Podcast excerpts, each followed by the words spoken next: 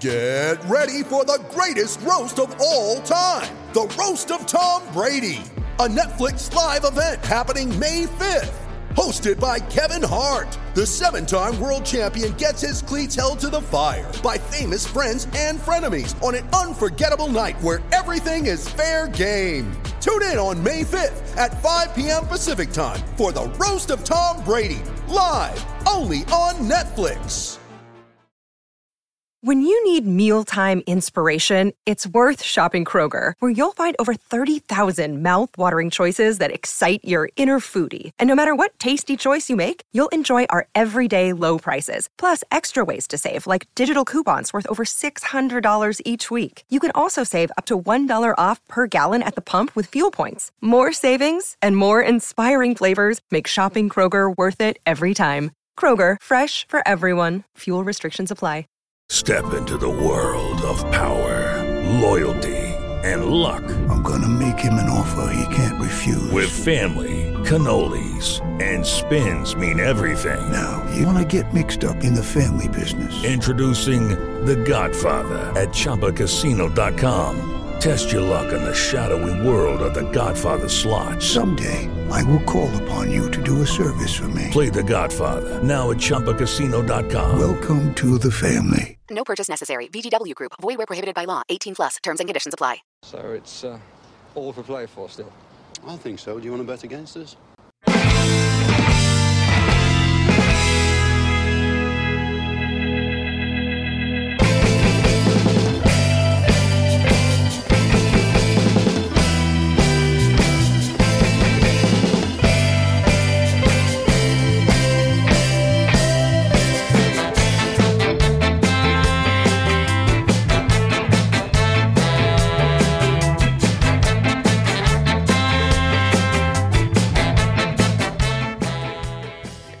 Hi, villains, and welcome to For the Love of Paul McGrath podcast. It's Neil again today, and I've someone coming in to join us. A very familiar uh, guest on the show. I think this is the fourth, third, or fourth time that he's been on the show. I think it's the fourth time. It's Stephen from uh, Villa Analytics on Twitter. How are you doing, Stephen?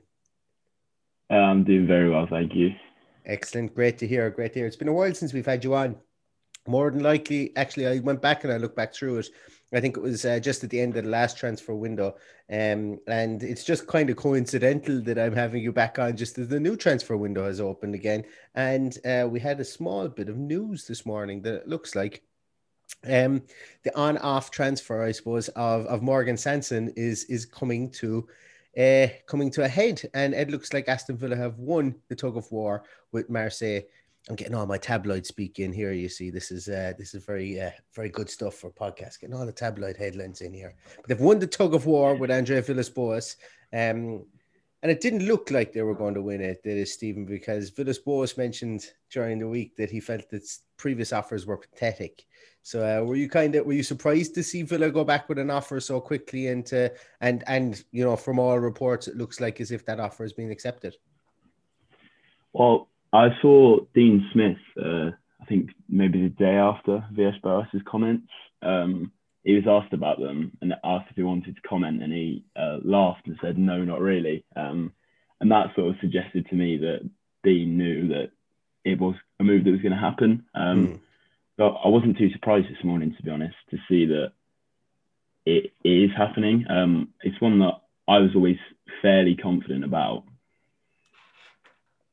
yeah, I I suppose it's, it's it's one that that I was confident about when I saw it as well. But I think what I wanted to happen was I wanted the wheels of motion to go quickly, and it seems that they have done because this kind of broke. I think I'm right in saying this broke last weekend, and we're now uh, one week on, and and it looks like the deal is a done deal, and it's only a case of him coming in and getting checked over by the medics, and uh, hopefully it gets signed. But it's uh, what what do you make of the rumored pricing, Stephen? Because it's uh you know this guy has been has been linked with teams previously for for for various different sums. But rumored price, Steve, have you seen it? And uh, and, what's your views on it? Um, yeah, I, have seen about 14 million euros uh, this morning, I think, um, which is obviously a brilliant deal. Um, and as you mentioned, he's been linked with moves away for like 25, 30 million, hmm. as much as recently as a year ago. Sorry. Um, so to get essentially a half price deal for him, you know, you can't complain about that at all. Um, I think, given the financial power that Villa have at the minute, that is absolutely nothing. Um, I think it takes a lot of pressure off Sanson, um, given that it's not a big, big money move for us. You know, there's not that sort of pressure and expectation of if he was a record signing, they'd expect him to absolutely hit the ground running. But I think we've got sort of a record signing value player um, for just a standard fee, uh, which I really, really like. Look, I think exactly. Uh, if if you can do shrewd business, and I think Aston Villa have done shrewd business in previous purchases as well. Uh, when you look at, at maybe some of the, I suppose some of the output that you're getting from players like Douglas Luiz, the output you're getting from players like uh, Ezri Konsa. I think maybe at the time we, you know, as fans, you would have looked at at the money we spent on Konsa and said, "Wow, uh, that might be a lot for somebody who hasn't really proven themselves." you know, at championship level. They they obviously they showed show potential, but you know, uh, we're mm. looking at that now and seeing it as a snippet uh, on on that's pennies in the dollar again. You know, from what we would sell somebody like Konsa from for at the moment, and and obviously keeping Douglas Luiz Um, this year would be a huge statement of intent, provided that Man City don't come back in for him as well. And and I think that probably brings me on to my next question with regards to to Sanson is before we look at, at what his statistical output and, and things are, where do you see him fitting into this midfield? And do you think that the signing was potentially made with a view of Barkley or Douglas Luiz potentially leaving? Um, yeah, I think Sanson is an interesting one because I think he could sort of play, sort of replace any one of the three. Um, I don't think he'd be in the same role as Barkley necessarily, and he'd be in a slightly different role to even Douglas Luiz. But I think he gives us competition for place in all three positions, um, which I really, really like. I think not just if one of them leaves, but if one of them gets injured, um, we'll still have a very, very strong midfield three. But um, with Douglas Luiz, I feel like if Man City bought him, I think we'd bring someone with a slightly different profile to Sanson in. Um, just because Sanson is a bit more of a, I don't know how to phrase this very well, but sort of risky player than um, Douglas Luiz on the ball. You know, he's not one that's going to retain and recycle possession. He's one that's going to try and play it forward, play it forward, play it forward every time he gets it. Um, so I imagine if Douglas left and Man City did come back in for him. Um, we probably bring in a player that's a bit more similar to Douglas. But in terms of Sanson replacing Barkley, if we didn't make that move permanent, I could definitely see us sort of playing more of a 4-3-3 rather than the 4-2-3-1 and bringing him in there.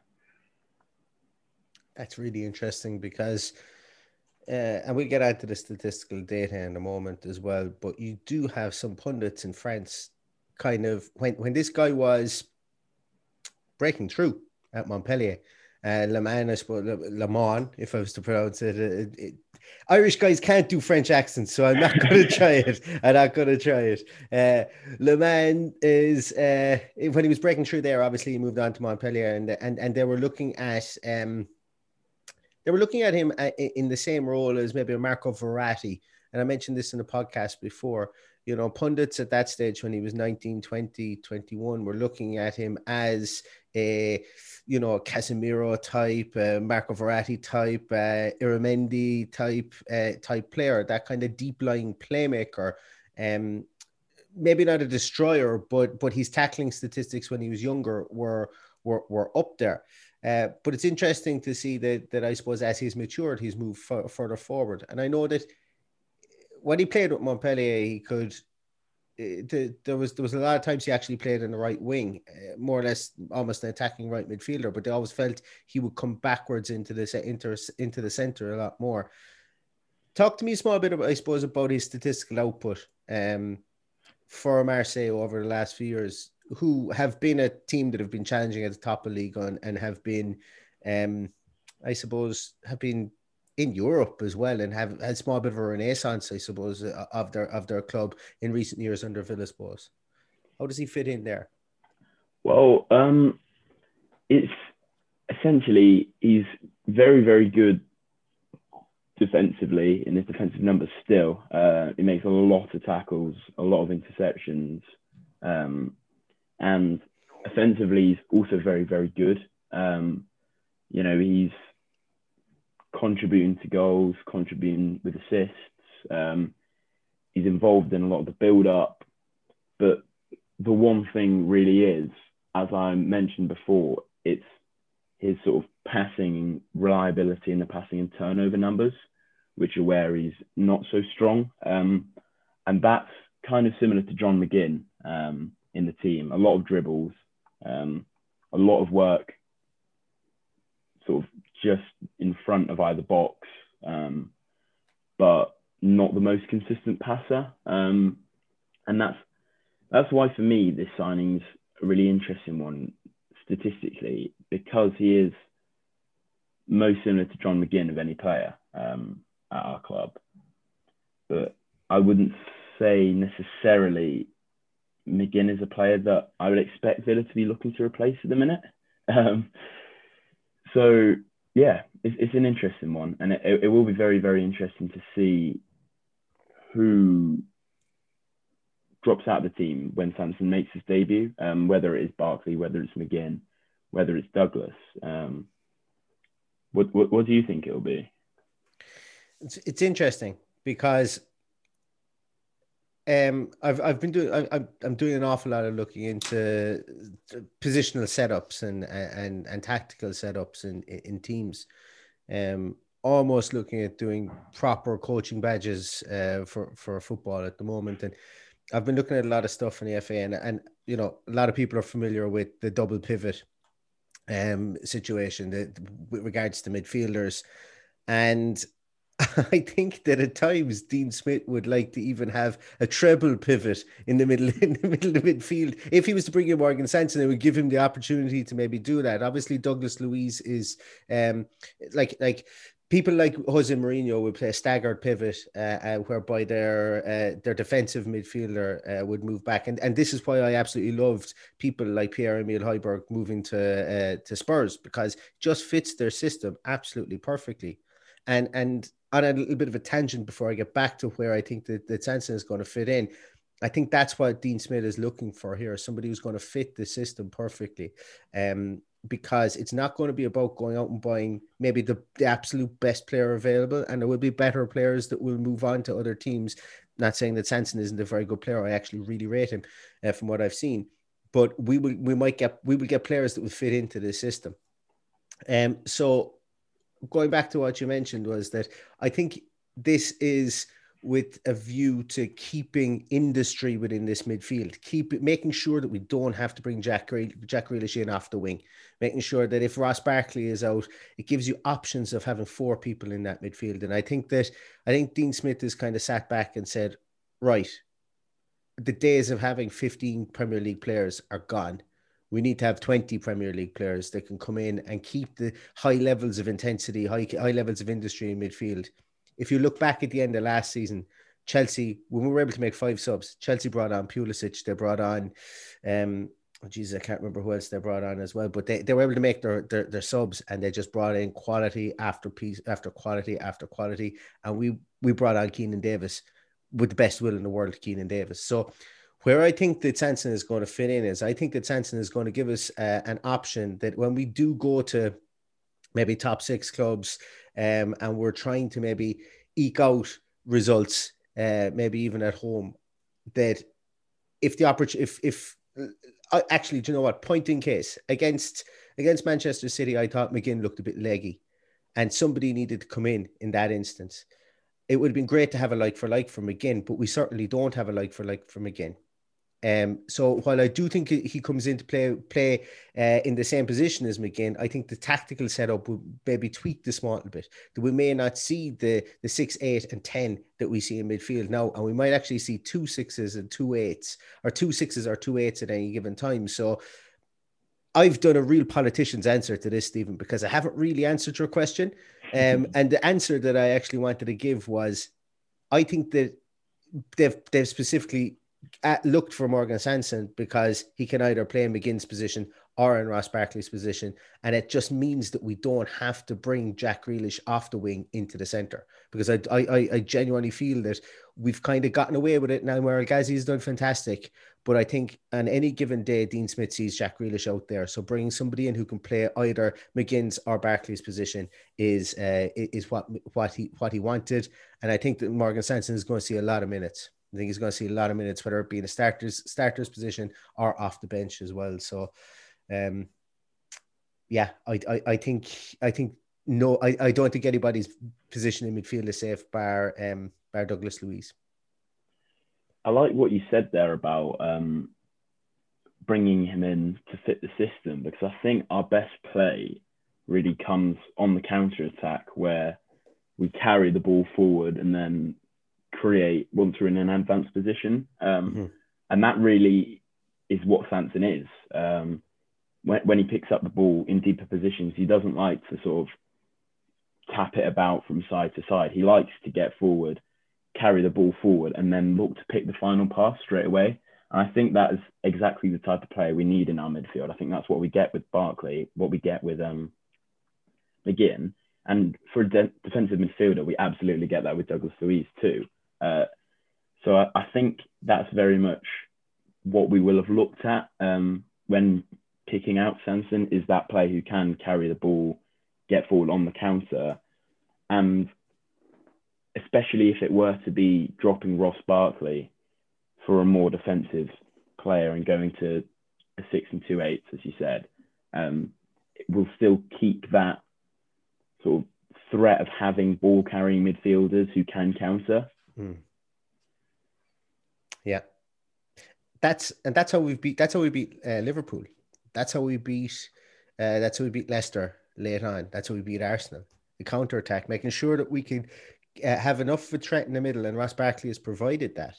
Uh, now, a lot of the time he does play close to Watkins, but in those games he did come deep as well when needed. So if you can, if you can make sure there's enough eyes on our players in the middle, whereas Jack keeps his one to one on one on on the wing, because a lot of teams will still look at Jack Grealish and think, yes, we would love to double team him, but at the risk of leaving an open canyon down the middle to allow somebody runs run directly onto our centre halves because Watkins does a lot of work moving them around too. I think what they would do is they would prefer to stack the middle and then maybe transition out towards Jack Grealish. Um, so I, I, very much agree with what you're saying there, and uh, it's actually gotten me a small bit excited because it's we we become less one dimensional. We become we're allowed to stay in our same tactical setup, but not be as one dimensional where teams would have to go, are we going to play against Ross Barkley, who has this specific set, uh, skill set, or are we going to have to deal with two nuisances like McGinn and, and Sanson? And, and the more teams are guessing for our setup, the less likely we're, we're to be found out, like Sheffield United have been this year, or like Wolves have been at times this year. So it's very important to keep the keep the guessing game going. I think uh, while not messing with our, our statistical setup um, that much. Yeah, I, I do think that's been one of the sort of biggest improvements we've made this season. What you mentioned about teams wanting to double team Jack Grealish, because last season, you know, you get games where teams would put four players on Grealish and yeah. completely shut him out. Um, or even still, he sometimes managed to get the better of them. But they would overload Grealish so much, but we didn't really have the quality elsewhere to create as much without him. But now I feel like if they, if they put two or three on Grealish, that leaves space for Barkley, for McGinn, Traore, Watkins, Trezeguet, El Ghazi, whoever's playing.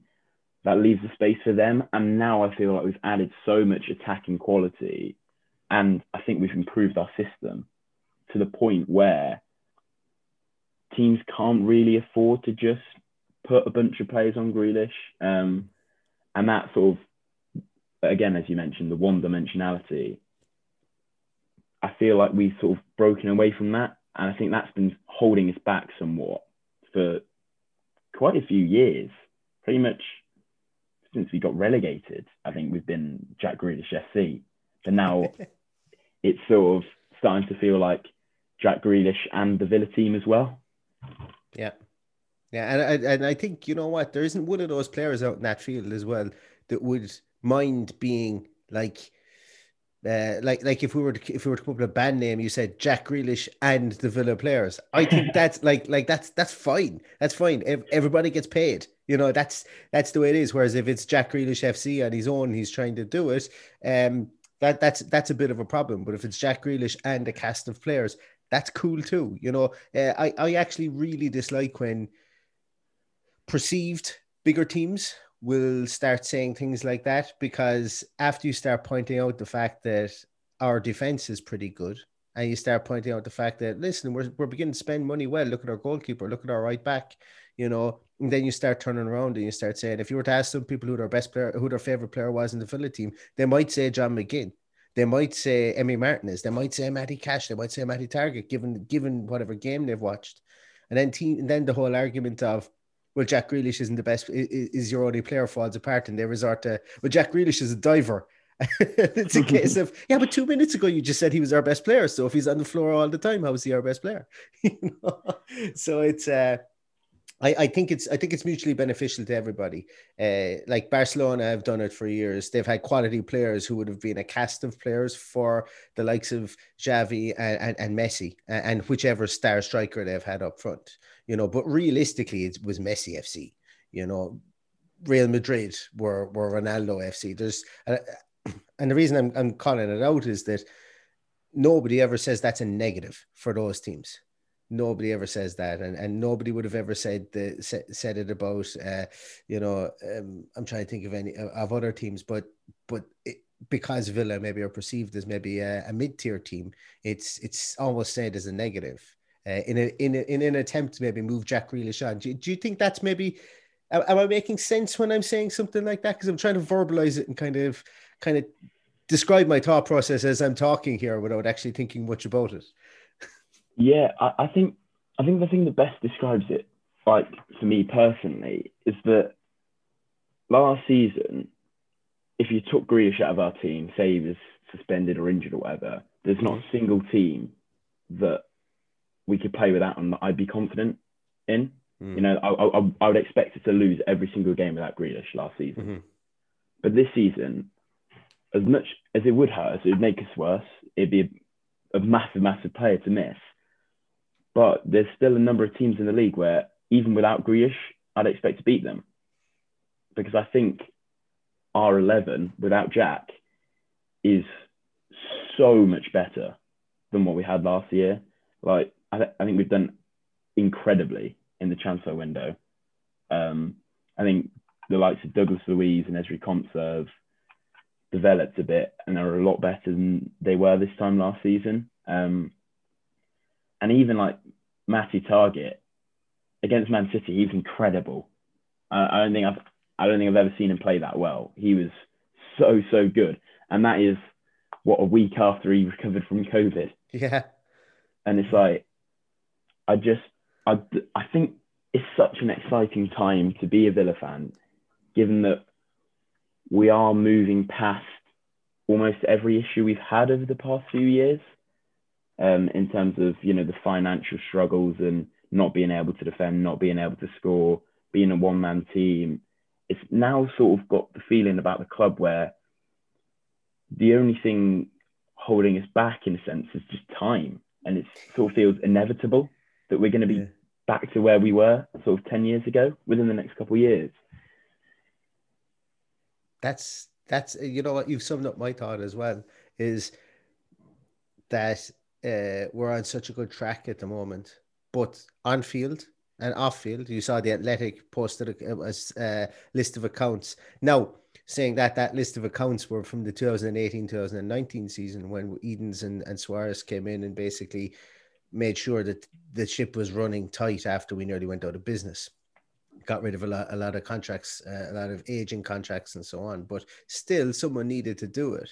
Uh, it obviously doesn't take into into account our outlay over the last two transfer transfer windows. But um, still, saying that we're still in a very very good very very good position. from a financial point of view off the field. On the field, we've been in we're in the best position we've been in in in the bones of a decade, and uh, it's it is really exciting. And uh, you know, the more and more that we we add to this, it, it's it's it's going to get more and more exciting. As you say, it's the time. It's the time. You know, do we have the time to keep this together? You know, it's a slow. It's going to be and maybe another season before we will get all the pieces in to really kind of crack on provided we don't make it this year because we're playing well enough. Mm. But um, you know, the the plan, as I say, the plan has always been there for has been set out for a couple of years. Have we jumped the plan, or are we going to stick to the plan? I suppose is is is what we kind of need to need to see from our um the custodians of the club. There's one there's one player actually, Stephen, I want to ask you about, and I don't know. Do you have statistics to hand? I don't know. Can you put your hand on statistics? But somebody who is I, I'm going to call him mercurial because it's, number one, it's a word I love, and number two, I think it I think it describes him absolutely brilliantly. But Bertrand Traore, um, he's not everybody's cup of tea, but he's bloody nice cup of tea to watch at times, isn't he? You know, the, the flicks and tricks and the unpredictability of him. What's your view on Bertrand Traore? I think unpredictability that you just mentioned is pretty much my opinion of him. Um, you know, he's he's very exciting. Um, he's a very very interesting player. Um, he's probably the most one-footed player I've ever seen um, because his left foot is a wand, but his right foot you you don't want him to have to kick it with his right foot. Um, but yeah, he, he's he's very very dynamic. He loves to carry the ball. He's contributing to a lot of goals, um, hmm. and it, it's a really hard one for me because a lot of the time I'll look at him, and in a lot of possessions, he'll look like he's a rubbish rubbish player. Like there'll be sometimes I'll pick up the ball, he'll pick up the ball and just toss it away, and it'll look so weak and so unskillful, especially when he's on his right foot. And I'd be like, how is this the guy that has been scoring and assisting and tearing teams apart for us? Um, and then you look at his um, touch against Man City. Um, Beautiful.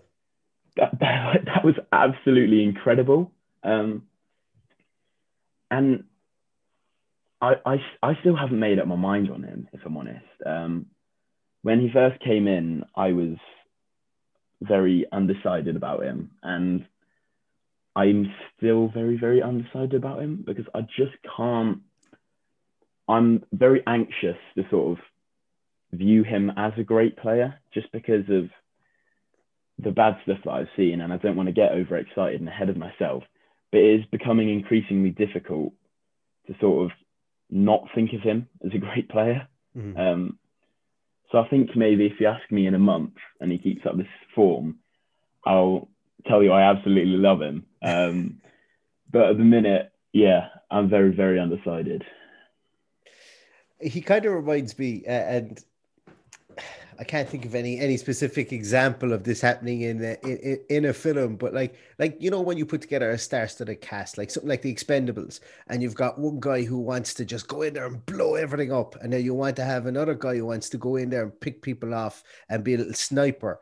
Um, Bertrand Traore is that kind of that guy who just wants to go in there and blow everyone up. He's just so unpredictable, but he's he's he's unpredictable. Unpredictability allows the guy who's the sniper to kind of flourish. So maybe it could be it. I, I actually think that the club knew what they were getting in Bertrand Traore and they embraced it and they embraced the unpredictability from the point of view of, okay, if we go, right, this guy over here is completely mad. You got to look after him because you never know what he's going to do. Then Jack can, once again, it's all about keeping Jack in his one to one battles on the other side. And that's why I'm really looking forward to seeing Traore on the right, Jack on the left, and Barkley down the middle properly in a game where we're not really backs to the wall because I think it would be a case of um, you know you've got two people on either side that they have to worry about with the best will in the world and I'm not anti Trezeguet whatsoever when Trezeguet is over there the he's not I would consider him very predictable in the fact that he's uh, very good defensively, which Bertrand Traore is isn't really. He's, he's I, I'm not as down on him as other people defensively. He's a bit slow to come back, all right, but he certainly doesn't have that uh, sparkle Trezeguet when he goes forward. He's very much an in, much an industrious player, and uh, but with Traore, you know, the more of these highlight moments, like his first goal he scored in the, in the cup, uh, that that flick. Um, you know, he's he once a game he'll do something that'll make you think, "Wow, how did he do that?" And I think the more he kind of gets a reputation for that, the more people will actually kind of have to plan game plan for him, even if our team don't even have a clue what he's going to do on any given on any given uh, attacking series. And I'm okay with that, uh, as as you say. But it's fun to watch. It absolutely is fun to watch. Is it sustainable? Only time will tell. Only time will tell. But I, I'm I was interested to get your views on him I know, because, uh, as I know that you you do look at the statistics for players and, and the analytics side of things, and um, uh, he he was a, he's a bit of an anomaly because a lot of the stuff he does, I would imagine, trying to plot it and graph it on a like statistics would like a constant. I'm imagine I, I would imagine, and there's there isn't very very much constant about him, if that makes sense.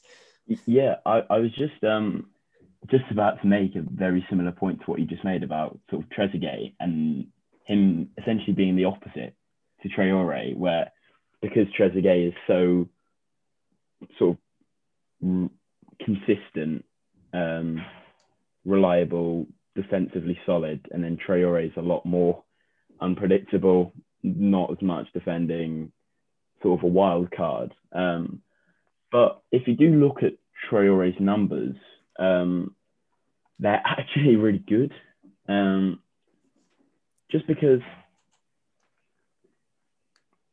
just because of how much he actually does um, when you start breaking it down he does some pretty rubbish stuff and some great stuff but he's very very play um, i'm finding him and cash on the right hand side seem to link up very very well um, i think matty cash probably loves and hates playing with him um, because he'll play the ball forward and he won't have a clue if he's getting it back, if it's going to end up out for a goal kick, if it's going to end up in the back of the net. Um, and he, he, he'll probably be the one who has to suffer with the unpredictability the most. Um, but at the same time, Traore is very good at taking the ball out wide, carrying it forward on his left, and giving that space for Cash to overlap outside him. Um, and I think he's a lot better than Trezeguet for that um, because I think Trezeguet's Trezeguet's not as dynamic as Traore. Um, mm. I'm not saying Trezeguet is a slow, boring player by any means. Um, I like Trezeguet, but I I definitely think in terms of linking up with a fullback, Traore offers something that Trezeguet doesn't as much. Mm-hmm. Yeah, and, and and I agree with that. I think also, you know, I, am just I'm just happy to have that live wire in the team, uh, and that to have uh, that that unpredictability for me is uh, it's a positive. It's infuriating for some people, especially when he doesn't come back and track back to to defend. But uh, it's it, for me the positives will weigh outweigh the, the negatives so far. I'm Bertrand Traore, and I think uh, I think judging by what you've said there as well, that you're very much in that camp too. So uh, so, so that's good to see. Um, overall, I suppose on the actual Villa play, uh, is there anything that stands out from you with the way that Aston Villa play that maybe um, is unsustainable or is how will I put it? Is is is kind of a flash in the pan. I don't know how I want to phrase the question. I hope it makes sense. But is there like is because we didn't see this level of performance all of last year? Is there something there that has changed remarkably from from this team in your view uh, since you know the since I suppose really since lockdown, or is has there been subtle changes throughout the team that, that have made us more difficult to play against? Um, I'm. This probably won't really be the answer you were looking for, but I'd say the most unsustainable thing about the team at the minute, especially from a statistical point of view, is Ollie Watkins' lack of goals. Um, I'll take that. If that's underperforming his XG so much um, that if there was one thing that was going to change about us at the minute, it would be Ollie Watkins would start scoring more. Um, Sign me up.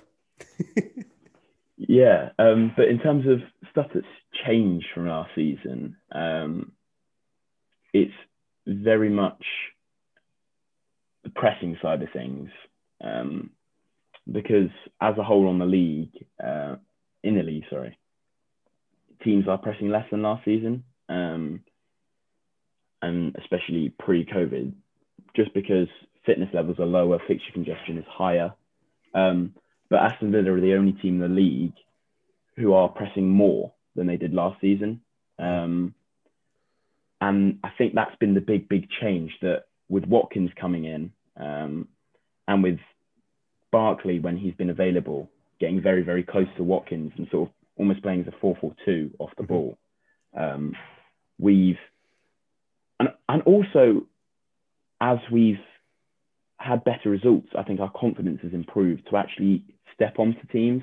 And I think, I think we're a lot less afraid of um, going after teams. But the one thing that may be somewhat unsustainable about that is that every other team is, you know, pressing less than last season. They're sort of managing their fitness levels a lot more than Villa. Um, and Villa weirdly seem to be so every player seems so fit. Um, every even against Man City when we hadn't played for a few weeks and a number of them had had COVID, the energy levels were incredible.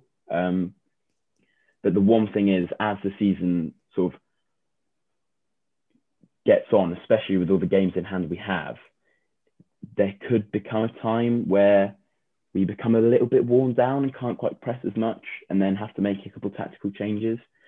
But then if that does happen, Sanson coming in could replace Barkley and that would naturally make us more defensively solid. Here you go.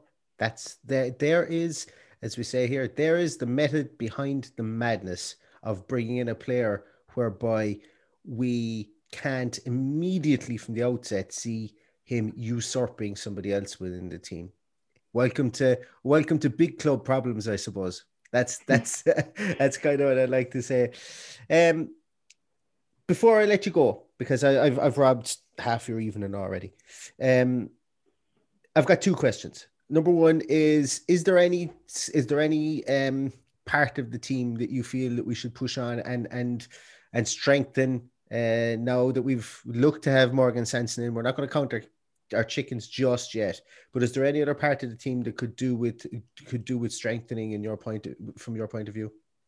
The only position I'd even really consider bringing someone in um, would be a backup left back. To be honest, I don't yeah. think Neil Taylor's good enough, or even close to good enough. Um, unfortunately, but so someone to compete with Targett, I, I wouldn't say someone to replace Targett because I think he's been incredible all season. I think he's it, come a long, long way defensively, um, and I'm loving what he's been doing. Um, so yeah, just just someone to compete or back up with Targett. Um, but even that isn't too important for me. Um, I'm very, very happy with the state of the squad uh, at the minute, and I'm very confident that the players we have um, can make a very good season out of this.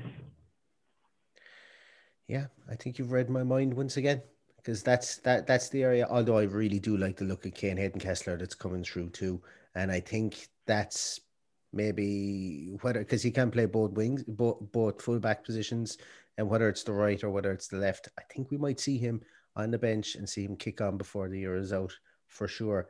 Um, before you let you go, as I say, one last thing. What what's the wackiest, craziest kind of uh, Villa statistic out there at the moment for this team? There's always one kind of statistic whereby um, John McGinn hasn't touched the ball with his left foot in seven games or something like that. There's always some mad statistic. And I'm probably putting you on the spot. What's the maddest statistic out there for Aston Villa at the moment? Well, my uh, my favourite one at the minute is actually uh, one I tweeted the other day about um, Emi Martinez um, was cheaper than um, Aaron Ramsdale, um, who went to Sheffield United, and um, this this was before the um, Man City game. So you've got to add one more clean sheet, one more game. Sorry. Um, yeah. But before the Man City game, it was Martinez who kept more clean sheets in his last six games than Ramsdale had in his last 46. Wow. So more than a season in it. Um, this before they meet each other. Um, That's crazy. That's Yeah. absolutely crazy. It's uh, he's he's definitely look. He's I, there's there's no doubt about it. Like he's blown people away with his level of performance since he's come into the team. Emi Martinez, and uh, long may it continue because it's a very steadying influence back there for no matter who plays in front of him. Um, he's a very steadying influence, and uh, definitely one that we can credit uh, the Villa backroom squad with with um, with scouting and I suppose getting the data on and, and and making the decision on considering he had such a small sample size in the Premier League as well. So fair play to Aston Villa on that level. Stephen, thank you so much for your time. I really appreciate it. I absolutely really love talking to you. You know, you're a mine of information. Um, I love all the statistical side. I love the stuff that you've uh, you've you, you've been doing as well. Um, so everybody, I always say this whenever you're on, Stephen, but I feel patronizing. But if you're not following Villa Analytics, just follow. It's it's uh, way better than anything we put out here. if you're into that stuff, you're into statistics. Uh, it's based uh, any of the any of the, the statistic stuff that he puts out there is all based in, in facts and so on. So it's uh, it's a really good, really good follow, a really good, uh, really really good account to to look at. Um, but thank you so much, Stephen, for popping on. Really appreciate it. And we're recording here about three and a half hours before uh, the Newcastle game. So hopefully, uh, actually, give us a prediction quickly. Sure, why not? Oh, um, I think this could go one of two ways. I don't think it's really a game that suits us. Um, really a game that suits us, just because we won't be able to play on the counter.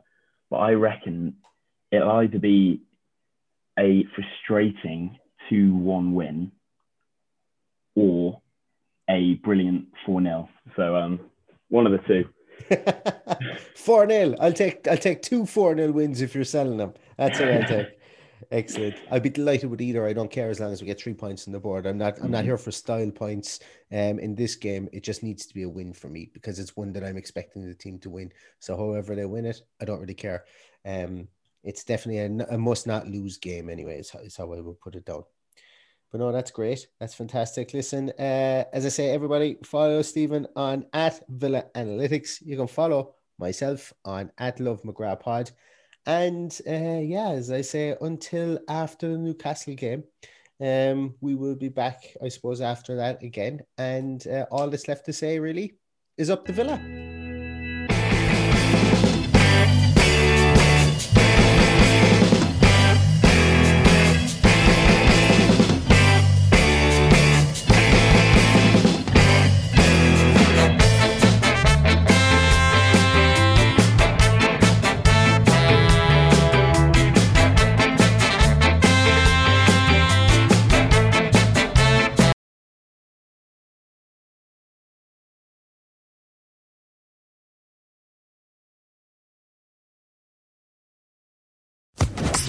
Social Podcast Network.